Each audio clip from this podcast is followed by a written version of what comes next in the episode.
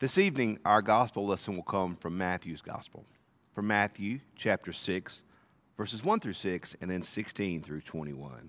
We've spent a fair amount of time in Matthew, haven't we, recently, friends? Beware of practicing your piety before others in order to be seen by them, for then you have no reward from your Father in heaven. So whenever you give alms, do not sound a trumpet before you, as the hypocrites do in the synagogue and in the streets, so they may be praised by others. Truly I tell you, they have received their reward. When you give alms, do not let your left hand know what your right hand is doing, so that your alms may be done in secret, and your Father, who sees in th- secret, will reward you. Whenever you pray, do not be like the hypocrites, for they love to stand and pray in the synagogues and at the street corners, that they may be seen by others. Truly I tell you, they have received their reward. But whenever you pray, go into your room and shut the door, and pray to your Father who is in secret, and your Father who sees in secret will reward you. Whenever you fast, do not look dismal like the hypocrites, for they will disfigure their faces as to show others they are fasting. Truly I tell you, they have received their reward. But when you fast, put oil on your, fa- on your head and wash your face, that your fasting may be seen not by others, but by your Father who is in secret. And then your Father who sees in secret will reward you. Do not store up for yourself treasures on earth where moths and rust consume, where thieves break in and steal. But store up for yourself treasures in heaven, where neither moth nor rust consumes and where thieves do not break in and steal. For where your treasure is, there is your heart also. This is the word of God for the people of God. Thanks be to God. One of my favorite scenes in nearly every movie that you see is, uh, is that scene where the hero goes off to train. Um, there's always a montage of, of them training. You know, in this cold, uh, cold season we find ourselves in these past few days, uh, I, I, think of my favorite um, my favorite see, scene like that is probably in the movie we know that Into the Cold War, Rocky Four. Uh, when Rocky is going over to Moscow to, to Russia to fight Drago, and uh, he trains, he runs up the mountain, and for some reason he winds up in a, in a he, he winds up uh, using uh, some beef as a punching bag, which I'm not, I'm not quite sure what that accomplished, but it worked for Rocky. And if it works for Rocky, then it would, you know, work for any of us. But there's always, there's always that scene where the hero goes off to train, and it's always before the big mission or before the big, the big fight or before whatever big is to come. They go off and they get ready and they, they find their strength and they find their purpose and they find their mission in that moment. It's always a pretty uniform thing in every movie. I think of The Karate Kid, where Daniel-san spends all those all those uh, weeks and months getting ready with Mr. Miyagi, and they, they go on the beach and they train, and he works on the crane kick and all that. It's a you know it's that montage of the training and the getting ready and the preparing for the big fight that is to come. We see Jesus do that. Now, that's not the same level of excitement as, uh, as Rocky. But we see Jesus in the scriptures getting ready for his big test that is to come. And of course, his big test that is to come is the temptation that he'll face, but then actually, the rest of his ministry. Jesus does ministry. If you read the scriptures, you'll see that his ministry on earth was always challenging. See, we I think sometimes we see the temptation of Jesus and then we don't really think about how the rest of his life could have been a series of tests. Because you think of all the temptations he must have faced at times when the disciples didn't get it. All the times his frustration must have boiled over or been tempted to. All, all the times he must have been tempted to, to want to give in when he faced opposition from the religious leaders or the political leaders. All the times he must have felt alone. We see Jesus before he enters his public ministry. We see him be baptized. And the scriptures say he's immediately led to the wilderness where he fasts and he prays. And he gets ready. He trains. He sharpens his spiritual, his spiritual disciplines. And we see that he carries these forward the rest of his ministry. Because think about how many times in Scripture we see the Bible say that Jesus would withdraw and go off to a deserted place to pray. or often he would call the disciples with him to go off and rest in a, in a place to pray. We see that Jesus understood that the training that he went through, the, the, the, the time of fasting and prayer that he went through, those 40 days, were essential to what was going to happen throughout the rest of his ministry. He fasted and he prayed to get ready for that was, which was to come. He prepared for the coming day in that moment. Today is Ash Wednesday. It's a, um, it's a big deal in the life of our church. Growing up, not many churches other than, well, many of my friends were unfamiliar with Ash Wednesday. And many of my friends who weren't Methodist were unfamiliar with the season of Lent. And they always thought it a little bit odd that uh, I was going to give up something for 40 days. Well, that's kind of weird. Um, but in the last, probably last 20 years, I've seen more and more churches beyond Methodist and Catholic and Pentecostal, I mean, uh, uh, and Episcopal, um, begin to practice Lent. It's a powerful season. It's a powerful season because it is for us these 40 days it is much like jesus in his time in the wilderness where he prepared and he got ready for what was to come he got ready for the struggles he would face. He got ready for the temptations he would face. He got ready for the trials he would face. He got ready for the testing he would face. He got ready for the rejection he would face. He got ready for all that was to come. It was his time of getting ready. And I think sometimes we're not prepared for the testing we face. We're not prepared for the trials we face because I don't know that we always prepare ourselves the same way that Jesus did. When you, when you look across Scripture, there's always this, this pattern of preparation. Before Israel went into the, to the promised land, they wandered in the wilderness for 40 years. And in that, they received the law twice. They prepared to enter into the promised land. Israel, between the time of the prophets and the coming of Christ, they had 400 years where they waited and it was silence. And they prepared for the Messiah. We now, as the church, the Lord ascended 2,000 years ago, and we wait. We wait for His return. We are preparing in this season for His return. In this week, you will face trials. The next few days, you will face trials. You will face struggles. You will face temptations. What are you doing now to prepare? What are you doing? What am I doing? What are we doing to get ourselves ready for the trials that may come, for the struggles that may come, for the things that may come? Prepare. Lent gets us ready. When we read this passage today, there's a lot of things we could take away from it. I, I, I think it's interesting the call of Jesus here to not uh, to not um, broadcast our virtues, if you will. And that's something I've struggled with, particularly in this year, as, I, as I've called our church as you may have seen, I've called our church to, for, us to, pub, to, for us to fast together. On Wednesdays, fasting from screen time if you're, if you're able.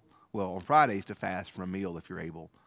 And then give a donation to Rise Against Hunger in, in, in corresponding to what you would have spent on your meal.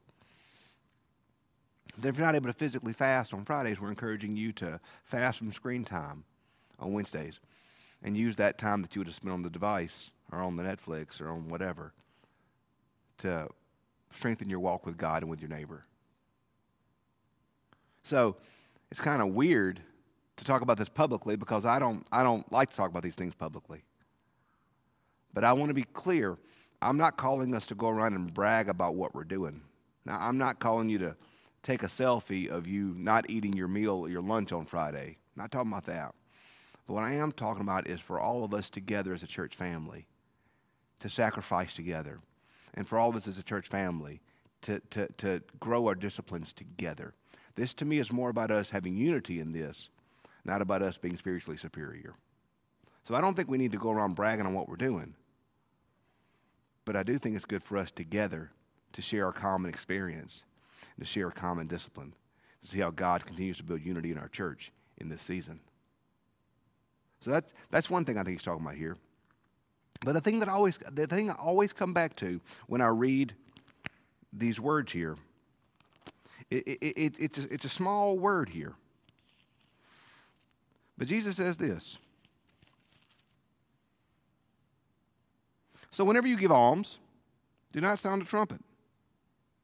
And whenever you fast, do not look dismal. He doesn't say if you give alms. He doesn't say if you fast. But he says when you do. When you fast, do it this way.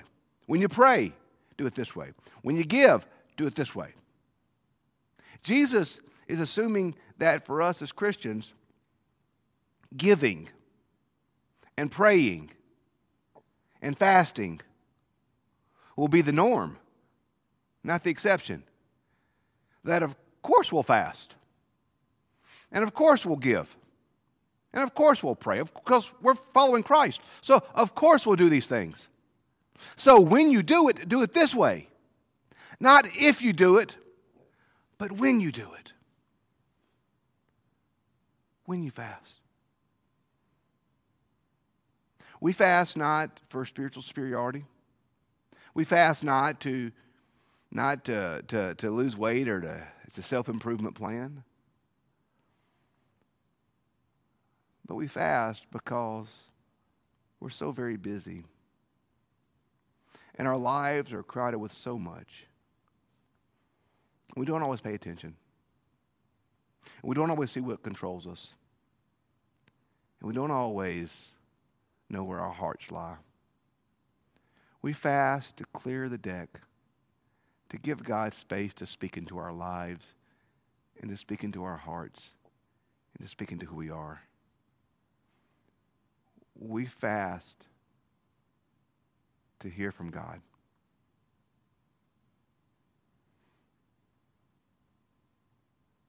So, as we enter into this Lenten season, we're preparing ourselves for what is to come. For what is to come. One of the one of the things we do in Lent is what we we um we give up something.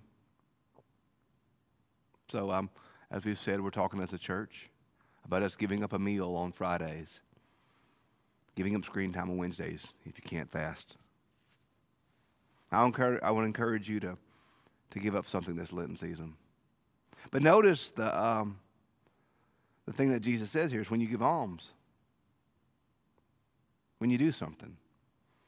I don't think our call is just simply when we prepare is to give up something, to stop doing something. I think it's important for us to start doing something. So, yes, we give up something in the same way that Christ gave up his life for ours. But I think it's equally important for us to take up something. Take up reading of Scripture. Take up prayer. Take up loving your neighbor. I saw a great quote by Lewis that I, that I, I, uh, sent out the other day where he said, um, Love is something to the effect of love is not affection, love is wishing the very best, with basically intentionally desiring the very best for someone. If our love is simply emotion, then we're the ones benefiting from love. But in the biblical sense of love, love is sacrifice for the other. As Christ loved us, he died for us. Love is us giving ourselves away for someone else. So, yes, we, we give up something during Lent. We give up a candy or a sweet or, or, or, or um, things such as that. I heard somebody say they, they gave up gossip during Lent. I thought, ooh, that's, that's, that's, that's hard, but that's important. I heard somebody else say they gave up taking the elevator. They walked up the stairs to work every day. He said, that made me pray. Like, yeah, I bet it would if you had to walk six steps every day, six flight steps every day. So we give up something because in giving that up, we find ourselves missing it. We find ourselves using that time to pray, to listen for God, to look for God. And we take up something because in taking up something, we live out our faith through reading Scripture, through prayer, through loving, through serving, through giving. But all of this is our way to prepare for what God's calling us to. We don't just run a marathon, we get ready for it. We don't just go enter power, a powerlifting competition, we get ready for it. We don't just play a concert, we prepare for it. God's calling us to something, y'all. I don't know what exactly He's calling us to. I, I don't. I know that, frankly, this entire year has felt like an entire, this since, since 20 and 21, it's felt like a year of preparation. It's felt like a year of testing. It's felt like a year of trial. And I don't believe that God has walked with us through this time of trial for no purpose. I don't believe that all that we've gone through has been purposeless. I don't believe that. I believe that God is getting us ready. I believe that God is, is working on His church. He's refining His church. He's purifying His church. He's challenging His church. He's calling His church. And He's going to prepare His church for something amazing. I believe that with all that I am. So, this season of Lent is not a season of self improvement.